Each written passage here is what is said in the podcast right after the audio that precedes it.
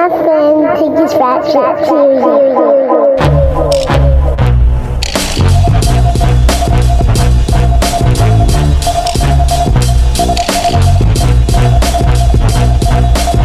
Yo, yo, yo, yo, mic check. One, two, episode 193, Serious Rap Shit Podcast. I'm John, your host. I'm Josh, the other host. And yeah, we about to we about to go in. What's going on, Josh? I'm chilling, man. Um, you know, football came back this weekend. Hey, You know what I Eagles mean? knocking niggas the fuck out.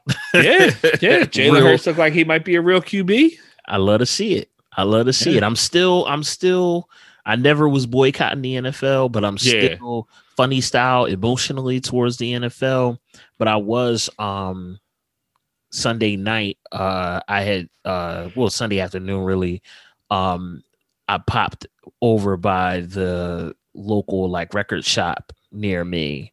Uh, the grimy one. There's one that's like nice for like hipsters and it's clean and shit like that the grimy one that I like. I, I popped over For there. real, like diggers. You know the, what I mean? the real joint. You know what I mean? Um, and be being the real joint, homeboy sometimes is just not there when he's supposed to be. so like all of the uh the gate was up and shit. It looked like they were open, but the door was locked. He was off doing whatever he does.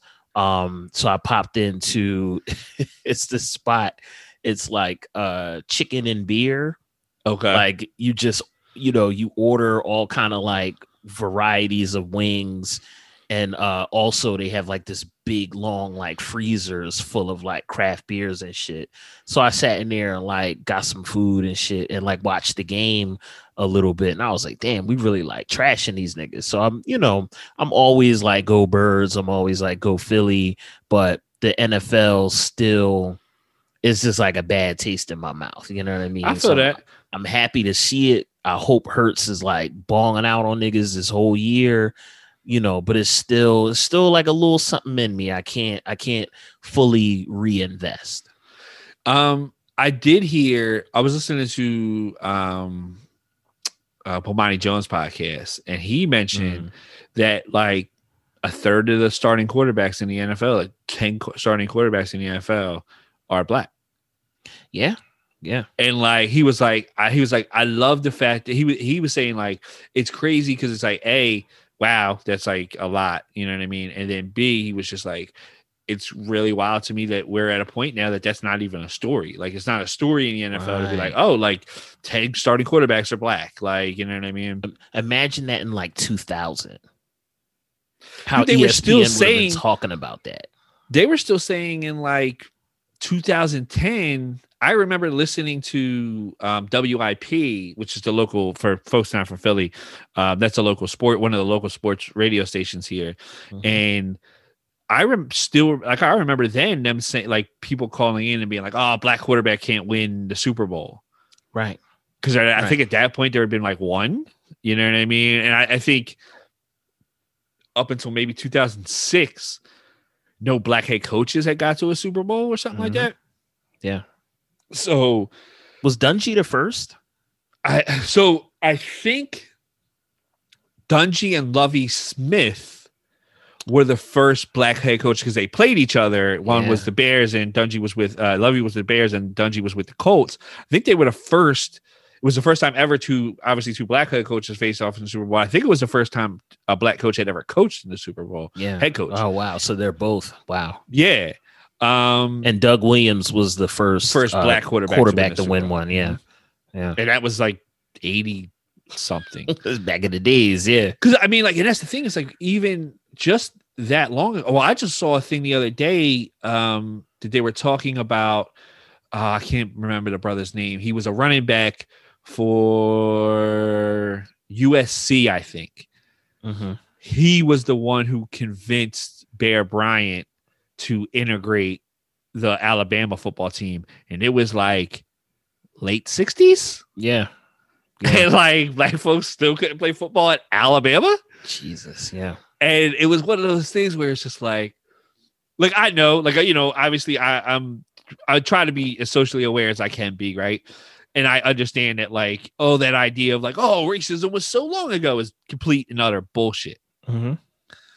but like to get the idea that like Alabama, which is like the powerhouse of college football now, Mhm. and was at one point back then too, Yeah.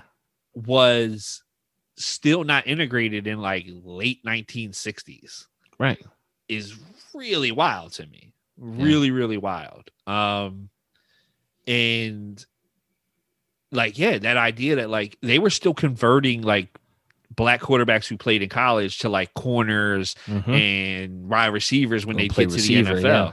because they were like, well, the black person can't play quarterback all the way up until like Go ahead. Go ahead. No, no, go I was gonna say all the way up until like the late 70s, maybe early 80s, I think. Yeah.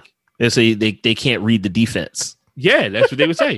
I mean, you still get those criticisms of somebody like Lamar Jackson now. Mhm. Um, you know, like so somebody like Josh Allen, who he's like he's not as fast as Lamar Jackson is. Lamar Jackson's like a world class sprinter, um, but he Josh Allen is just as mobile and loves to run around the field just as much as uh, Lamar Jackson really does Mhm.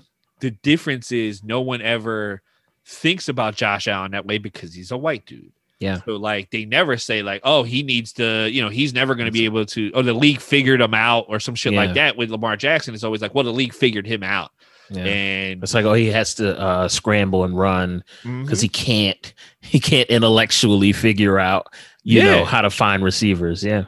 Yeah. it, it, it- it's a really weird thing. Like, I, dude, I remember when they were talking about Jameis coming out, and they were talking about like, oh, well, he's you know he can be a mobile quarterback, and I'm like, did you watch him in Florida? He's not mobile. I mean, like he can move around. Like he's you know Yeah. he- he's not Tom Brady, who's like a statue back there. yeah. Um, but even Tom Brady, kind of no, but even Tom Brady moved around when he was younger a little more. right. But like Jameis Winston is more like Ben Roethlisberger moving. Like he's kind of a big lumbering dude who can like scramble for like five or six yards if he needs to. yeah. Then like, oh, he's not Vic. Like, you know what I mean? And like that's how they kind of were talking about him coming like, oh, he's you know, he can move around, he's athletic and blah blah blah. And it's like, is he athletic because he's black? Because like that's kind of what I feel. That's kind of the feeling I'm getting here.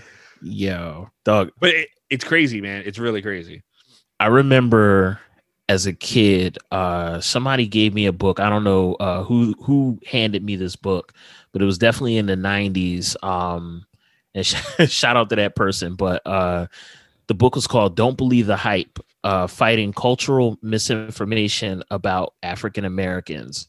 A woman named uh, Farai Chideya wrote it, and she had done like years and years of study in media and showing like how media represented black people on TV and she specifically focused on how sports commentators and sports journalists talked about black athletes.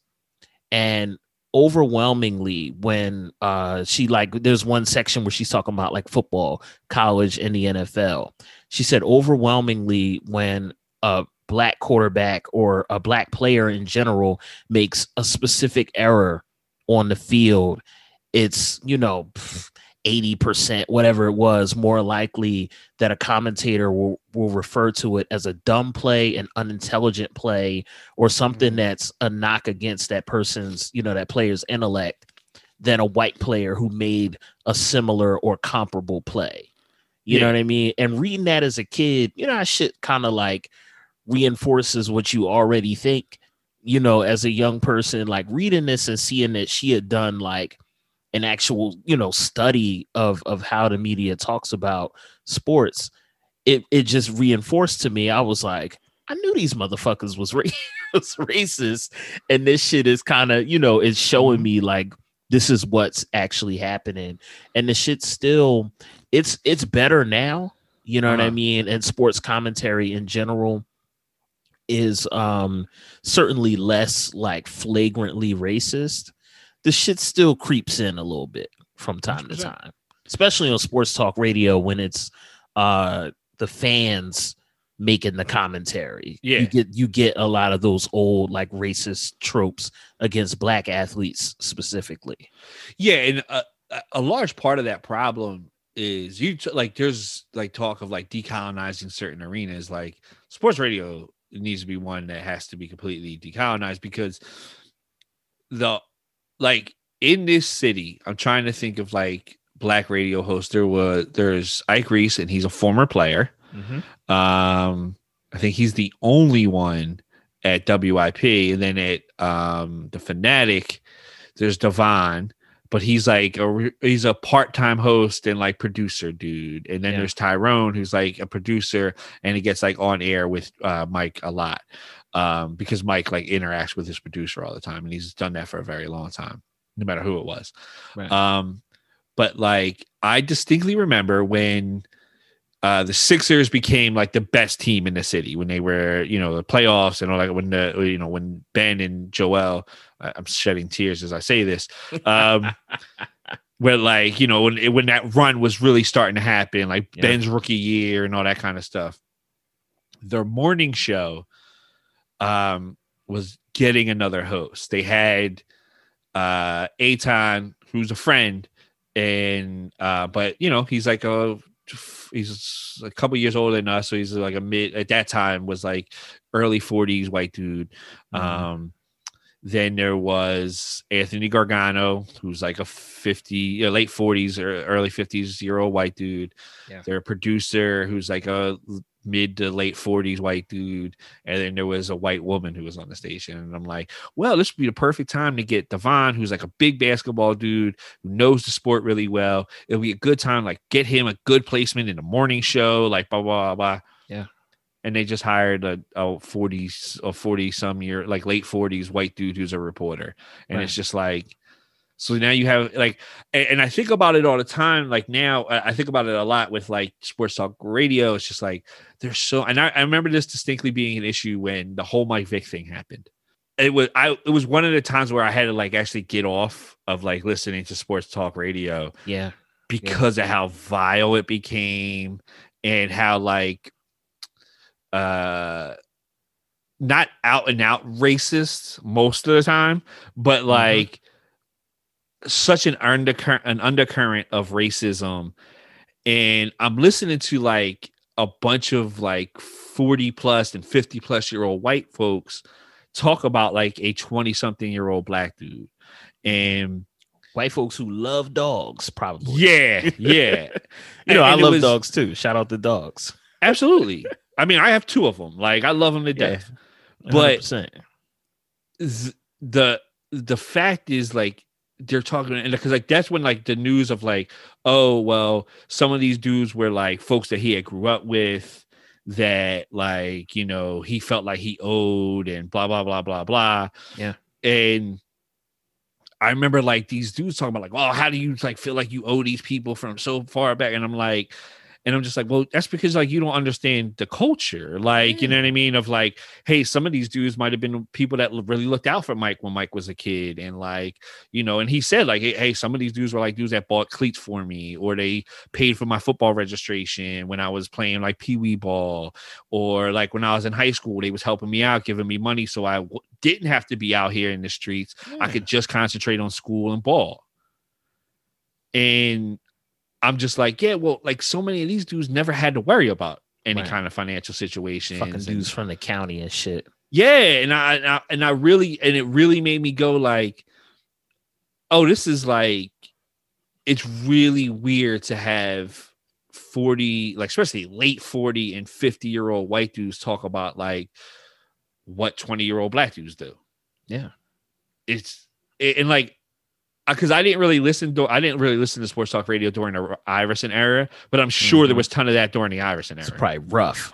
It Yeah, probably so, rough. like, I- I, yeah, I wasn't listening to WIP then either. So yeah, Yeah. I so I don't know. Like I did I didn't really I didn't really start listening to sports talk radio until I was like in my mid like early twenties and shit. So like Yeah. I just didn't like I, I remember like first time when I first found out about sports talk radio, I was just oh wow, like there's like a radio station where they just talk sports. Like I just never knew that. Like I just listened to 99 or you know what I mean? Um 103.9 was like what Mhm. I listened to. I never thought about uh like sports talk radio.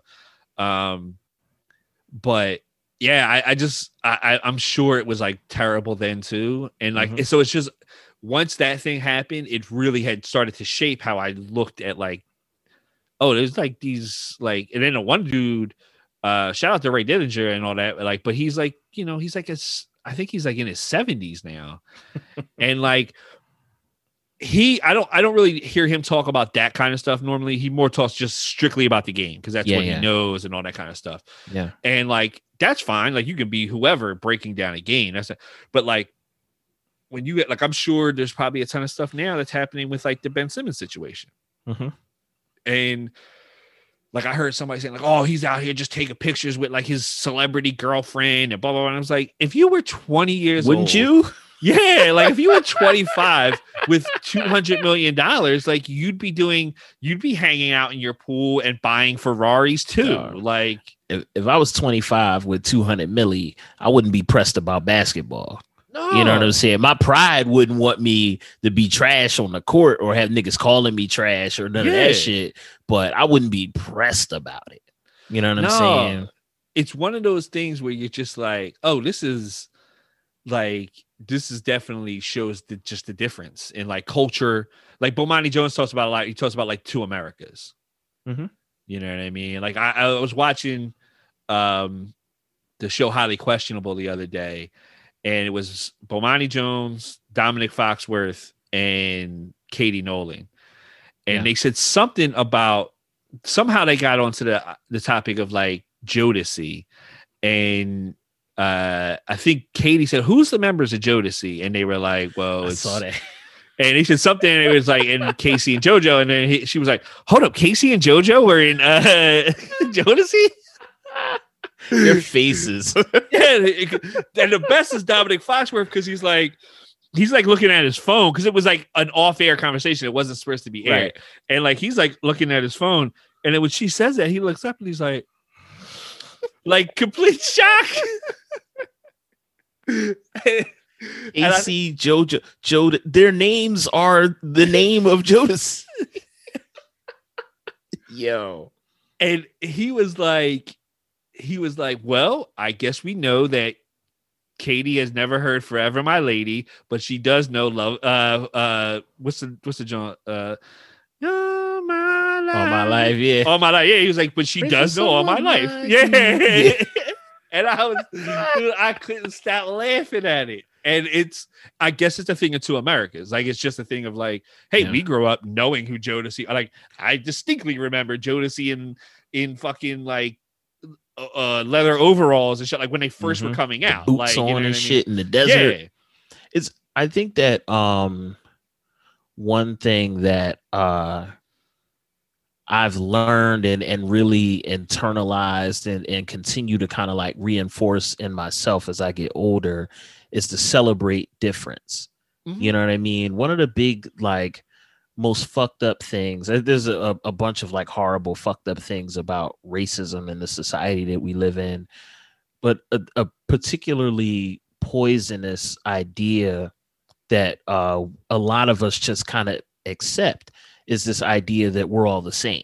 You know what I'm saying? And it's like, um, and I think that white people culturally struggle with difference. You know what I mean? I feel like white people culturally struggle with not only acknowledging difference, but like honoring and not being hostile to difference Mhm. so in in the mind or the logic of our society which you know everybody knows the society's racist you know and it is fucked up but you even have like well-meaning white people and their formula to fix this shit is to say oh we're all the same. Yeah and it's like no yeah it's like no we're not all the same. We're different and the difference and the variety is beautiful. You know what i'm saying? People when i see i used I, I was talking with liz about this a while ago. Um when we were kids when we went to uh woodrow wilson junior high school we used to do like um it would it would be like a, a Indo Pak day, like Indo Indo-Pakistani day, or like you know uh, an ethnic day, and like kids would bring in different foods. The Mhm. Irish kids would bring like in that. shit. Yeah, yeah, You know what I mean? K- kids from Jamaica would bring in food from like their family, or like we would have like the Indo Pak joints where like the young ladies would like sing and do songs and dance and stuff. And like that shit always was like cool to me as a kid because it was like, yo, this is something new. It's completely different. I, I enjoy this. You know what I'm saying? And and the, the acknowledging difference is not, you know, separation. You know what I mean? It's it's if anything, honoring the difference in each other and respecting that shit is a way to come together if anything else you know what i mean or above above all other things and i think that uh when talking about sports and how sports is commentated on a lot of uh media personalities particularly white media personalities when you know talking about black athletes a don't understand that like you know black folks don't play by the same cultural rules and have the same values and priorities that you do. But even like the style of of play that we engage in it ain't gonna be like Tom Brady, you know, throw a touchdown. It's like, yeah, you know what I mean? Yeah. Real, real, you know, in, in his way, like stoic and shit like that. Yeah, like niggas got like flair to them. you know what I'm saying? That's not a bad fucking thing. You see how uh sports criminalizes even in a game based on body movement and you know body dynamics, professional sports and and collegiate sports penalizes black players for specific types mm-hmm. of celebration and body movement and all that shit. It's just it's all fucked up. And you know, I don't have a fucking solution to the thing. We just, you know, me and you, we just talking and shit. Yeah. yeah, but it's it's it's just crazy to see. And I think that um the ill thing about it is that we're getting, you know, some younger cats, but I don't put too much on age because you know you have racists of all age, but yes. you know younger people and also people of color and black folks specifically that are you know kind of kind of taking over a lot of these reins, you know, in in sports media in particular. To have somebody like Bomani, who I don't always fucking agree with, but yeah, there's, no, there's nobody on the planet I, I always agree with. You know what I'm saying? Um, but like when I watch him, I don't feel like I'm I feel like I'm seeing somebody who understands the people that he's talking about and commenting on and I don't get that hostility that you used to get from yeah. sports commenters uh, commentators especially like white older cats who just you know their whole life is organized around sports, but they despise the mm-hmm. fucking players. That kind of shit. We don't we don't need no more of that. No, it's one of the things I really enjoy about somebody like Katie Nolan, where like there's several times where like race will be brought up or something like that, and like she'll be like, "This, I'm gonna let Bomani talk because." He can talk on this subject with expertise that I he can't did, talk on. He did and the like, math on this shit. And it's important sometimes to recognize, like, you know what? My voice isn't needed in this conversation. Yeah. Or I need to listen and not talk and like I think there isn't enough of that in like the sports talk radio genre. And you know I, I do feel like because I, I, remember calling into um Ike Reese's show. This was a long time ago. Mm. years and years and years ago.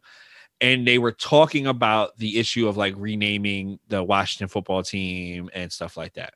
Yeah. and he was saying like, well, he's like, I don't really have a problem with it, blah blah blah blah, and he was like, I, I guess like if you if there's a reason, yeah, I'm sure, like blah, blah blah, and he was just like he was just saying like I I just never saw a, a problem with it, yeah. and I called and I tried to explain it to him as like basic as pro- as I possibly could, and I was like, I mean, the, the word is a dictionary slur, man, it's like you know what slur, I mean. Huh?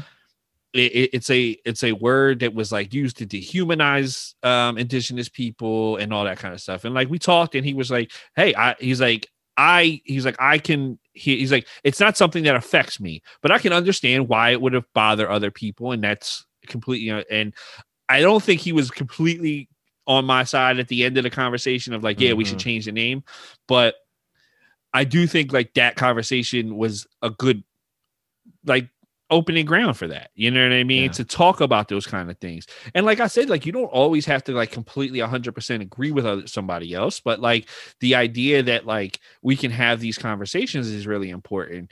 And like I do think there's an issue like you were saying of like um there's a lot of times where white folks don't want to hear other people's opinions because their opinion has been the dominant opinion for so long. The the idea of losing that makes them very afraid. And also, like you said, there's a lot of times where well-meaning white folks would just be like, "Well, I'm colorblind. I don't see color. Like, you know what I mean? I don't care if you're black, red, yellow, or purple. Like, you know what I mean? If somebody, And- uh, you know, if, if somebody said, "Yo, somebody got a million dollars for you," is one of those guys over there. You know what I mean? You know, de- describe them for me or whatever. If it if it if it were something important, you see that motherfucking color. You know what I'm Yeah. saying? So yeah, that shit, and nobody believes you when you say that. No, and like and like you said, we should celebrate. We should celebrate what makes us um similar and what makes us different. Like there's there's Yeah. things to celebrate in that. Like because uh Katie Nolan didn't know who Jodeci was, that doesn't make everything that happened in her youth invalid. It just means Right. she lived a different life than we did. Like that's Right. all. Like there's nothing wrong with that. Just means she grew up differently than we did. You know Yeah. what I mean? That's perfectly okay. It's not, oh man, like you know, we had it worse than she did, or she had it worse than than we did. Like it's just we just grew up differently. She knew who she knew, and we knew who we knew. You know what I mean? I'm Yeah. sure she was like a big Dave Mathis band or some shit, Dave Matthews band or some shit like that fan. right. I don't know. Like, you know what I mean? But, you know, she didn't know who, you know, maybe she was listening to, uh, maybe, I don't, Katie Nolan doesn't come off as a big Marilyn Manson fan, but Yeah, like, you know, Nine Inch Nails or some shit. Who no, and, like, and more than likely, she was probably a big pop person. You know what I mean? Like, especially like young women at, uh, in that, uh, she's around our age, around that time, probably was really into like pop music more than anything else. Um, but yeah, I, I, I, I- just think like there's definitely, um, there's this weird thing, especially around sports, of like race, and and especially when you got like people who are not of the culture. Like me and you have talked several times about hip hop, and like if you're from the culture, you should be one talking about the culture. I think in sports, there's a lot of aspect of that too, where you're like, hey man, like if you if you don't understand like what it's like coming up in very hard circumstances or uh you know if you didn't come up like Mike Vick came up, I think it's really hard to comment on how he came up. It's really difficult. You know what I mean? Yeah.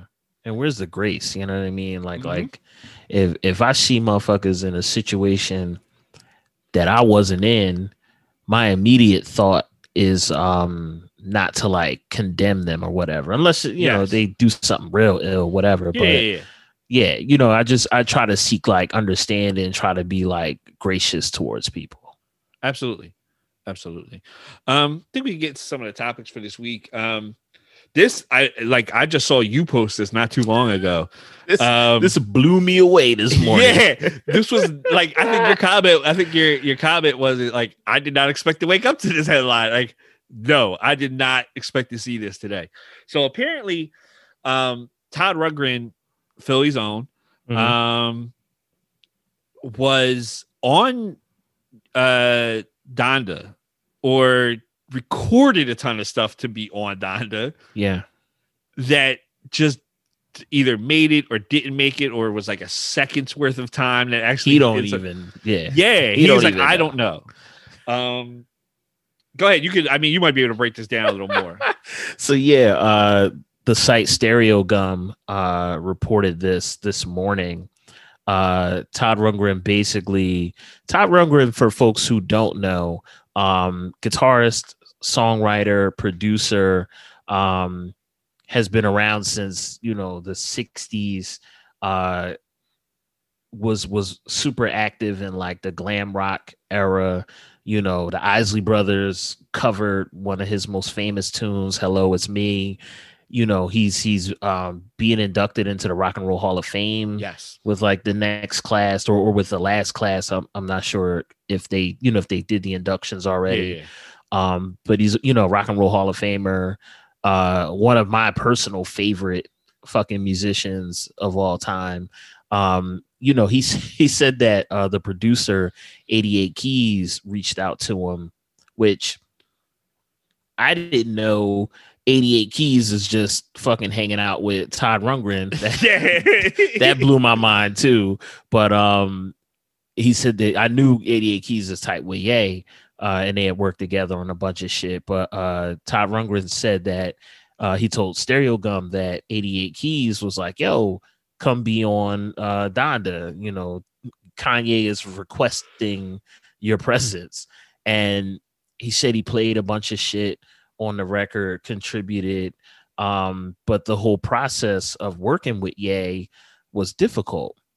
And this is interesting because for a lot of reasons it's interesting, but uh, for folks who might not be familiar, uh, Todd Rundgren is not known for being you know, a fucking breeze to work with. you know what yeah. I'm saying? The shit that he's saying about Ye, about him being difficult to work with, niggas was probably saying that about him in the 70s.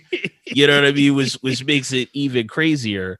Um, but he said, uh, I have three albums worth of Kanye stems on my computer because I kept getting called by Kanye to add vocals onto the record. When it uh, got into the home stretch in July, I just said, That's enough for me. I have no idea whether any of this is being used. You don't get much feedback from him regarding what it is. So he go he goes on to uh, refer to Kanye as a shoe designer. He says that he's just a dilettante at this point. Nobody would regularly make records like that unless they have stupid money to throw around. Nobody rents a stadium to make a record in. Nobody flies in the entire world of hip hop just to croak one syllable, just so you could say you had everybody on it. So he's like really going in on my Yeah. man, uh, Ye. And it's just funny to see because it's like, yo, I wouldn't have expected. I guess you know you could you could have predicted that Kanye would grab Todd Rundgren. He grabbed Elton John on Yeah. uh, all of the lights. so it's just bizarre, and it's it's um indicative to me at least of this whole like bizarre world that Ye has yeah. constructed around himself. You know what I'm saying? It's it's just it's weird. It's very weird. Yeah, it was one thing I really one thing I took from it positive was just like, oh wow, like I could imagine a lot of like Todd Rundgren fans would be like, oh, Kanye's an asshole. I'd never work with him. Meanwhile, like, or Kanye's an asshole. He's, you know, blah, blah, blah. He makes shit music. While like Todd Rundgren, who's like probably one of their heroes and shit, is like doing stuff with Kanye. So, like, yeah, yeah. it's always weird like you know you see uh the circles of like entertainment and like music and how they can like intersect and you're like oh i would never think like these people knew each other or were friendly um it's all Illuminati, yo. It's all yeah it's absolutely all connected. yeah, I mean, I guess if you drink baby blood from the same chalice as each other, like you know, you're much more likely to be friends. You're like sipping Um, it, like, yo, you want to do a record? um, but yeah, it also like gives you a good like because I, I there was another producer who I can't remember his name who said like he had bailed at one point with the Donda Mm. thing where he was just like, dude, every day it's another thing he wants done, and it's just like Yeah. it's it, we don't ever know what's happening from day to day and blah blah blah, and like he had just like took off and left yeah. it's more of an insight into like just the madness of what like recording this album was and like i do think there's a large problem of and i think like drake has this issue too but like of surrounding yourself with people who won't tell you the truth and Mhm. will just like tell you yeah yeah yeah yeah this is a good idea yeah. You ain't got no homies that's telling you like, yo, you bugging the fuck out. Yeah, and I also think this is the issue of like a lack of if an A and R is good and can do his job and does it well, it's how you get really good albums. Yeah. I think a large part of the problem is having no like a lot of these artists just don't have and they're just like left to the whims of what they want to do Yeah. and like because i think if you're in a more structured situation there's no way that uh Donda is like 30 songs long or whatever the fuck it is. Yeah. You know what I mean? Um, you know, I think was it I think it was you. I don't know if we talked about this on a podcast or we were just talking in per or just like between the two of us. Mhm. It definitely feels like walk hard where like he's got like you know all these people in the studio just The playing like, didgeridoos. and shit. yeah, like they're just doing anything. And it's because he's reached the peak of his power, and he's like, "Well, I can do whatever I want." Yeah. I, I think that like um it's hmm. You know, I'm I'm speculating here, but mm-hmm. I wonder how much of this you know, I get that people make records by committee. Motown did it, Stax did it. Some of the mm-hmm. great, you know, music of of any era was made by a committee. Music is is social, so I get that part. These a lot of these cats, you know, Ye and Drake in particular, I'm thinking of, are making these records where they're piling up producers. One person's like making a loop, doom, doom, Mhm. doom, doom, doom, and then they're, you know, the producer on it, and then another person adds a drum, and then another person does this, and you're making these big, like bloated records and pulling all of these people in. I wonder if a lot of that need to include so many people comes from a lack of inspiration. Just like definitely. Just thinking and wondering because like y'all are pulling all of these people in to make you know these grandiose statements that don't really say much. Yeah, you know what i mean? Like what is donda really saying? What is uh clb really saying Mhm. you know about the world or even about like the internal world? I get that drake navel gazes a lot. You know he talks about himself a lot.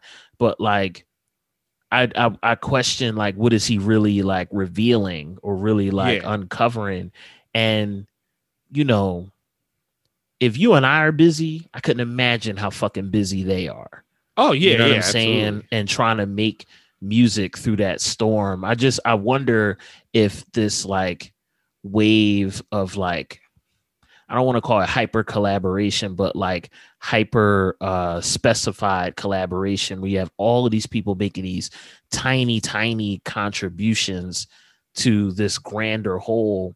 I wonder if that's coming from a lack of inspiration. I'm just, I'm just curious about that idea. Yeah, I, I I definitely think there's there's an aspect to that, right? Because like if you look at somebody who, you know, you look at a uh a, a Little Simz for example of like her uh, the record she put out last week, you know, it's pretty much one producer. It's Inflo for for the whole project and like there's a couple songs that like somebody else was a co-producer on. But like there isn't the just crazy distractions of all the other shit. It's just like, hey, we're gonna make really good music. We're gonna put some shit together, and like, I can see that like, uh, Sims was com- was very inspired by what she was listening to. You know what I mean? Yeah. Where like. You know, maybe you know Drake or Kanye get down, and then they're like, "Oh, well, I heard this." Like, "Oh, it would you know would be really dope if we had this person on it too," because then that would be. And it's just like, the spectacle was is is more important at, at a certain point than like making really good music and like you said i think there is an aspect to like i mean when you're that big as a star Yeah. you're the music isn't the product anymore you are Mm-hmm. and so like you have to sell you and not the music Yeah. um you know artists on like a low uh, on like a lower level um aren't doing that like the music is the product the That person is the a product. fucking hit. Yeah. yeah and you know drake can you know a, a, somebody like drake could put out a song that's not great and it's still going to get spins no matter what Mhm. because he's drake so people are going to be like well they'll convince themselves to like a drake song Yeah. People will fuck with it. Yeah. yeah. Whereas, like, you know, if you're a, a, a an artist on a lower tier, you have to make a really good song. You know what I Mhm. mean? So the song is the product, not the artist. Your own peoples, you know, won't want to give it up. Yeah. Unless it's like that shit got to be out of there. Like you know, people talk about how they homies, oh y'all y'all homies gas y'all up. That does happen, but a lot of times, motherfuckers that you know, you know, will they might not rock with you as heavy as they rock with like a mediocre Drake thing. If Absolutely. you're if you're a rapper or a music maker or whatever, your your friends will let Drake or Ye or whoever slide as you know more than I've seen motherfuckers on the timeline. People that I know they know IRL have made better records or you know to me sounding better records than like Ye has in years. But the homie will go up and post about Ye, man, Donda is coming, da da da da. They'll post about Ye more than you Mhm. know somebody that they fucking know that's making Excuse good music. and, and and like I do think that's a really big factor, and especially like you look at like a you know 808s and heartbreaks or a um or even like a dark twisted fantasy those records seem like and even something like all the lights feels like a direction to it like there feels like there's a reason Yes. why we wanted to sit with like 20 voices on it because i wanted to sound big and like crazy and like blah blah blah Yeah, Yeah. you listen to Donda and it's just like this just sounds a mess. Like it just sounds like it's all over the place. This doesn't feel like there's any direction to it. Like it sounds like it wants to be big music, but it's not. You know Right. what I mean? it ain't hitting that way. And then what's crazy, um, Ye, pulling all of these people in, and they still not getting the credits right. Yeah. You know what I mean? Um, for folks who don't know, uh, Ant Man Wonder, uh, super dope uh, producer and composer. He's from Philly, North Philly, if I'm not mistaken. Uh, he's a Philly guy, and he posted on Instagram the other day, like, "Yo, I'm on Donda, and these motherfuckers didn't credit me." How does that happen? Especially How in a day and age where happen? like excuse me. Especially in a day and age when they're over the top adding people to credit sometimes because they're afraid they're going to get sued. right? You know what I mean? Y'all If- can if- sample Sam Cooke yeah, and say, or or fucking Otis Redding. and, and like, say featuring featuring, Otis Redding. Otis Redding. Otis Redding not on his record, dog. what are you talking about? I mean, he is in the sense that it's a sample. He didn't show up to the studio. Y'all can do that, but y'all can't credit actual producers. It's crazy. Because if that's the truth, then like Ron Isley is all over um, Ready to Die. You know what I mean? Right. so I, I I think there's like I just think there I think it it's it just speaks to the mess that was Donda that like this and like you know like he talks about like the rollout of like oh he's like fucking living in a stadium to do it it's like it became more of a spectacle than Yeah. like hey let's just make some music Yeah. He did you peep uh he also said that Ye, and I was saying this to uh to Liz that um this isn't a unique take at all, but Ye and uh Drake were kind of uh circling each other to see who could put you know the album out when or whatever in, in response to the other um but todd rundgren I'm, I'm trying to find that quote he says uh they hurriedly wrapped the whole thing up and put out what is obviously really raw unprocessed stuff it's because drake was running the whole process kanye was too afraid that drake would one up him so he hurried up and released the album the weekend before drake could get his out and in the end, Drake ate his lunch anyway. Todd Rundgren is clapping at niggas, you know, like for real. It is. I I don't know. Um, might edit this out. I'm gonna edit this out.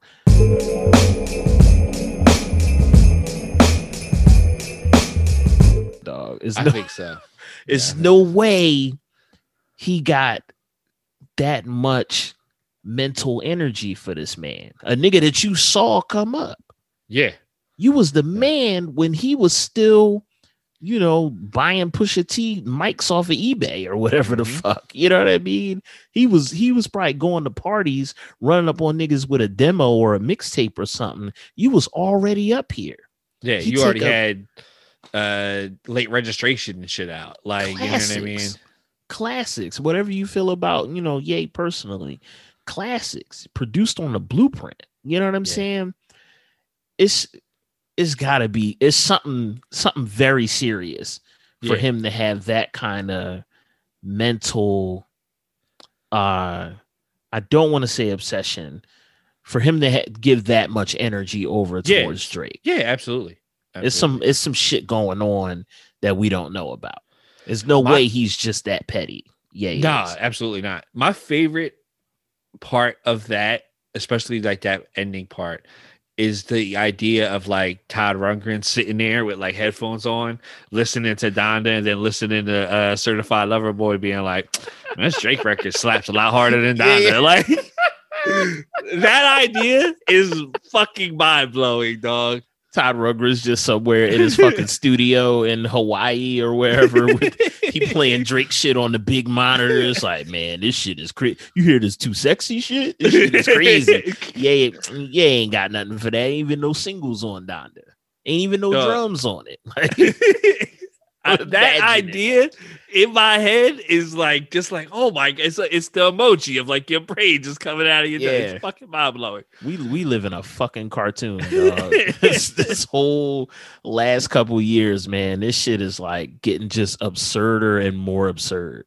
I don't know what version of the Matrix we're in right now but like It's, it's, a fucking wild. broken one.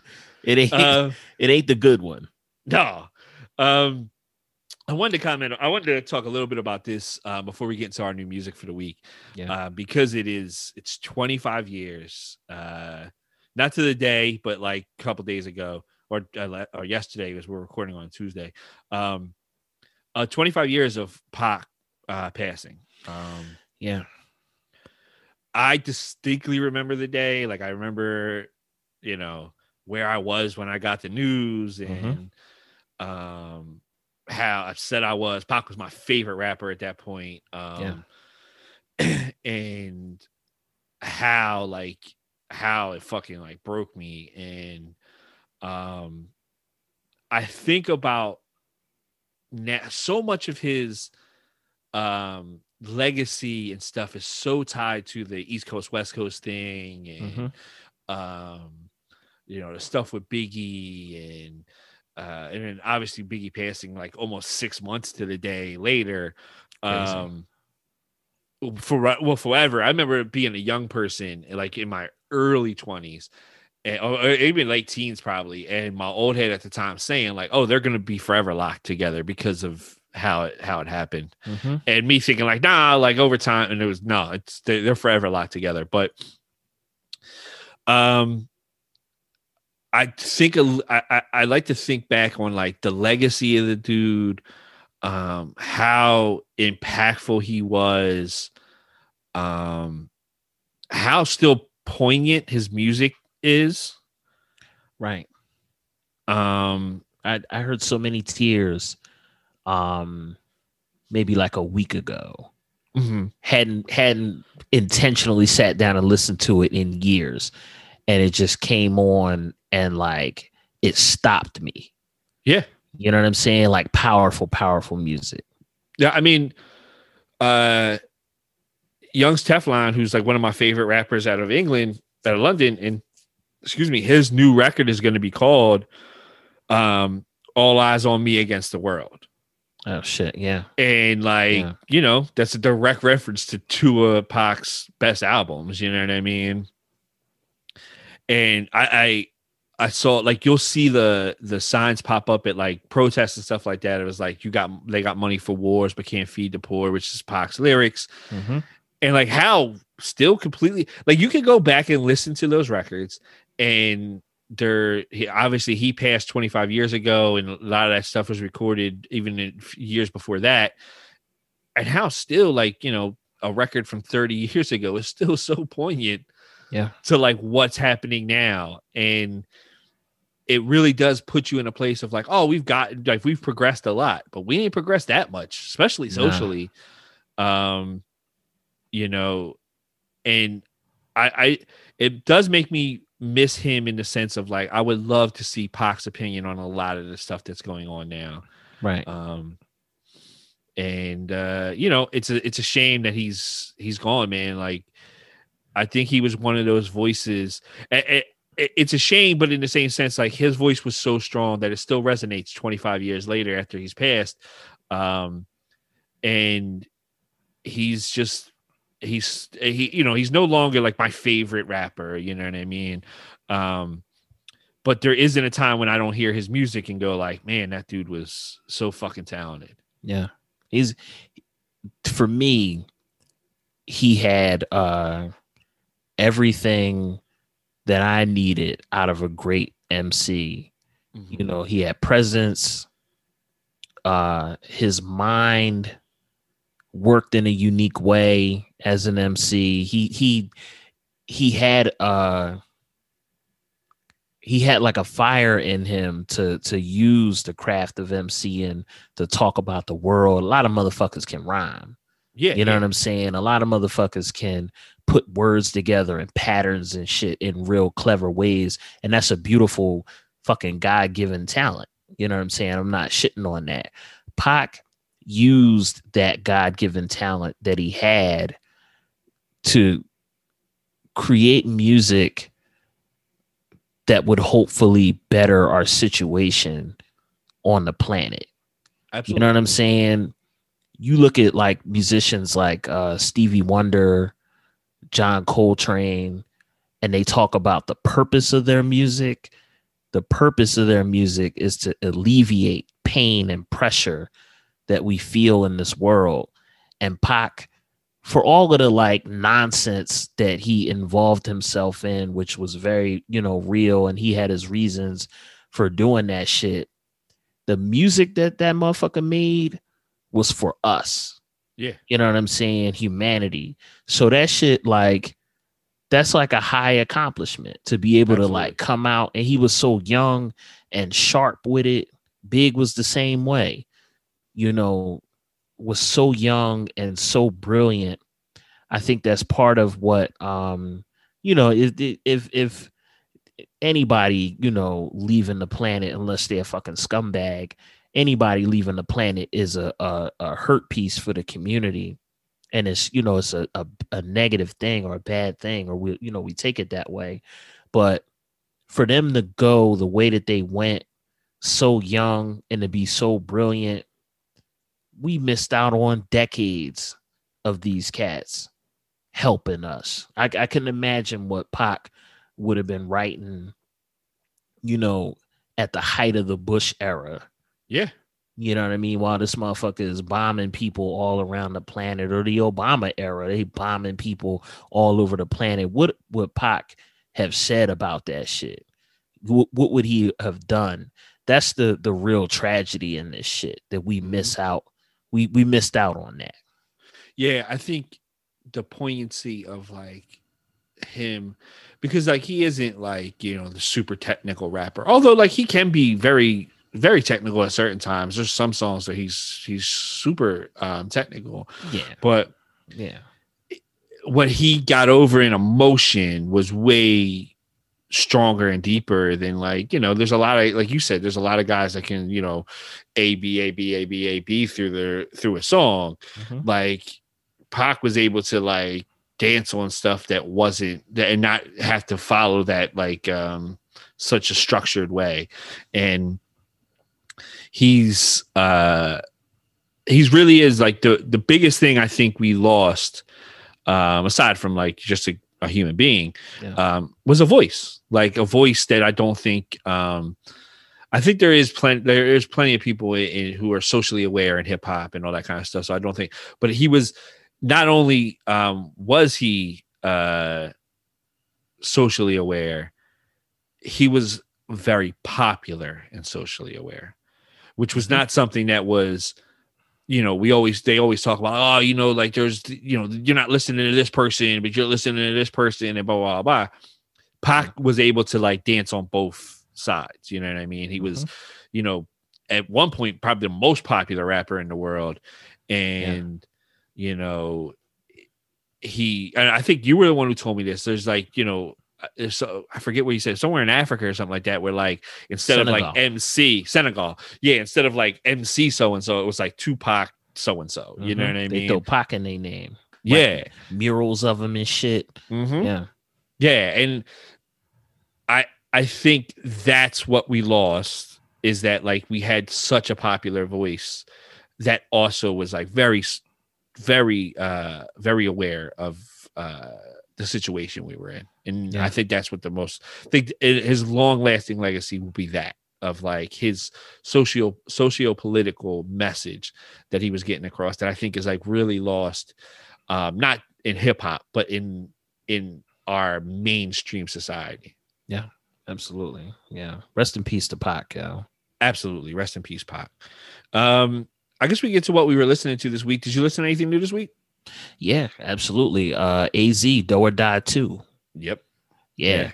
Um, for folks who don't know, you know what I mean. We, I, I think we have like some younger cats who Yeah. listen who might not Sure be are. like super familiar. But uh, AZ's MCs from Brooklyn, um, first, uh, you know, made his debut on Illmatic, Life's a Bitch, stole the show. I still think Nas's verse is better, but you know, that's just we can personal. all be wrong about things Here we go. That's, that's just personal preference. You know what I mean? AZ's verse is absolutely fucking brilliant. Um, you've heard a million DJs scratch it into like other people's hooks and shit. Um, and then you know after that he you know was in the game and he he released his first album Do or Die, uh, beloved record, and this is like the follow up. You know, Yes. it was 25, 25 years later yeah know what I'm 25 years, saying? yeah. he, he coming with the part two and you know i enjoyed this shit i'm not usually big on like sequels to golden era records I, i'm never Yeah. i'm never hyped about that you know what i mean people like oh you know Hove's gonna do reasonable doubt too. That's not like Yeah. a selling point for me. It just it's not a thing I usually care about. Um, but as as far as like a new AZ record, this shit gave me exactly what I wanted. He's uh you know spitting that shit. The rhymes are vivid. You know what I mean? He talking about getting money. You know, uh, however you know ways that he you know is getting it. He talk about i'm pretty getting- sure pretty sure his wife's like a billionaire i'm pretty sure No fucking way. Are you serious? I'm pr- I, I remember hearing that years ago yeah he's married to like a billionaire Are you the nah? i'm, I'm pretty sure i'm pretty we sure gotta- we gotta Google that dog. That's that's I'm- crazy. i'm pretty sure i remember hearing that years ago gotta look this shit up. Hold up, dog. Look this shit up. You you just blew my mind. I've had a few uh instances in which you said some shit on this podcast that made me feel the way I feel right now. You blew me away just now. There's no way AZ's wife is a billionaire. Is she like the like head of Google? Like I don't know. I, I don't know if she's like, or maybe she's like in line to inherit like tons of money or some shit. But like, that's what I heard. I heard she's a billionaire. yeah, what? I could, and I think that was because I remember hearing somebody talk about like, well, when's that? Because like Do or Die too has been in like the talks for years. Like he had talked about making a, a sequel to Do or Die. yeah. And I remember hearing that one of the reasons why he wasn't so active musically is because he married, like, married into money essentially. Yeah, he chilling. Oh man, why can't I find I get yo, okay. So Google's not helping me. So we gonna go ahead and rock with that. AZ wife a billionaire. You know what I'm saying? it's He the truth, just like you know the uh the you know the Lil Kim rumors when we were kids, and uh, that was like awful. Yeah, it's was fucking awful. it's it's all those hood rumors that I've completely believed my whole life. No, Um, you- Do you remember the shit where uh the Snapple we we go way back. The Snapple bottles used to be uh glass mhm. and they had um the graphic on it were like uh sailboats, like old ships Yes. and shit. Niggas used to say they were slave ships Yes, I remember that rumor too. because Snapple was owned by the Klan, Yes, which I remember that. you know, more than likely the people descending of the Klan, uh, like the Klan's ancestors, they were probably like fucking poor planners themselves. They probably weren't like rich, you know, fucking plantation owners, but whatever. Um, AZ Do or Die 2, um, the pro- you, fucked me up right there. I ain't gonna hold you. The the production uh is dope. He's got uh Bink is on it, Yes. Pete Rock, uh my man Kay Gee from uh Naughty by Nature, That Alchemist. I love yeah, yo. I fuck with the Alchemist joint a lot. It's Alchemist, is uh crazy. Is AZ Conway and Lil Wayne. Wayne. hmm Little Wayne kills that record too. Kills it. Wayne has been jumping on records like just smashing it lately. Yeah, because he Absolutely kills the, smashing uh, it.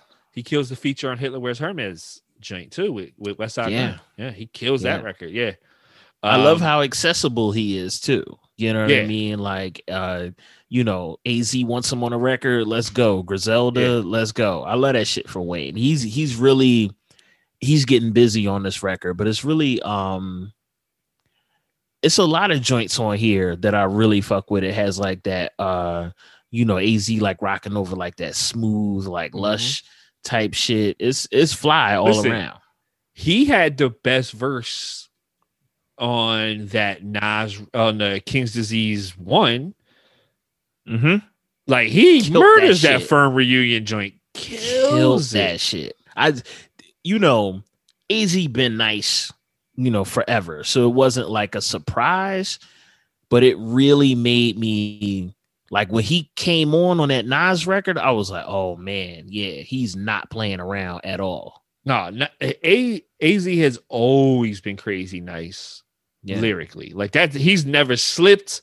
Um, I don't even know if there's a song I remember distinctly going like, I don't really like AZ's verse on here or something like Yeah. that. Like he he's always kills it. Um, his biggest problem has been like production. Um, and I think that's been a problem with a lot of like older MCs and stuff like that. Mhm. Like, I don't know if it's an issue of like money or anything, but I the, the thing is, the crazy part is they could get really dope beats from other artists. They, I think they just like kind of get trapped in a kind of thing. I think there's some aspects of it on this album of like really bad hooks too. Like there's some bad, Mm, like yeah. that Kay Gee record. The beat is crazy. Mhm. AZ murders it. Jaheim is bad on it. and it's Yeah. not even just like, Yeah. oh, Jaheim sounds bad on there. It's just a poorly written hook. It's a bad hook. Yeah, yeah. so I do think there's like there's some of that we still get some of those things that creep in of like oh there's this is a bad hook there's another song that has like um a woman singing that's kind of a bad hook too. Um but lyrically AZ's on point. He murders this record. Yeah. I think the beats in general are much better suited toward him. Like you said like that smooth like real like AZ's always been great with like these really smooth beats really playerish sounding beats Mhm. and him spitting some like smooth player shit, but so much like not like you know five percent of stuff dropped in there, along with like um drug shit and all. Like Yeah. AZ he gonna is, kick some knowledge and shit. He Yeah. gonna throw you know a bunch of stuff at you. yeah, he's he's a superb lyricist who I don't think gets the flowers that he deserves. Yeah. Um, because that that first Do or Die record is a certified classic. Mhm. I'm throwing that Um, on when we done. Yeah, dude, it's so good, man. It's such a good record. Um, but yeah, he's he's a beast, and um, I think he, you know, I, I'm glad he like he was like number two on iTunes, and he was like really he was like posting Mm. videos about it. It was like, yo, I want to get to number one. I was really happy for him, like Yeah. you know what I mean, to see that because I'm like, that's dope because he Yeah. deserves that, man. Like he deserves to get that shine. He's been an underrated rapper. He's one of probably one of the most underrated rappers of all time, and he he deserves that. Yeah, absolutely. Agreed. Agreed. Um, I think we start wrapping up. Uh, you can get us on social media at Serious Rap Shit on Instagram and Twitter. You can get True. John at John underscore Liberator on Instagram and Twitter. I'm Mhm. Indy I N D I underscore SRS on Twitter and Instagram. Um, we have a Vivo channel, Serious Rap Shit Vivo. If you put that in your search bar on YouTube, you can find our videos there. We're going to record one as soon as we're done here. We're recording one that's specifically for that. Um, so there's videos that go up every like five days or so, unless I make a huge mistake and fucking put the date wrong and it goes up seven days later. Um, Shit. uh yeah but you know in, in general videos go up every five days and um we have like whole bonus episodes that are up there um there's a whole bunch of shit up there go check that out hit us with a like and subscribe and uh we really appreciate that um we have a website, seriousrapshit.com, where all our merch is at. You can go there, check out our merch, buy something, support the podcast. Um, and we have t-shirts um, that we did a collab with with Incense Trap and Yoga, the Abolish ICE t-shirt. Uh, part of the proceeds from that go toward helping migrant families uh, with legal aid. Um, Mhm. and other than that, we'll be back again soon. Peace. Peace. Me and my friend take his fat shit seriously.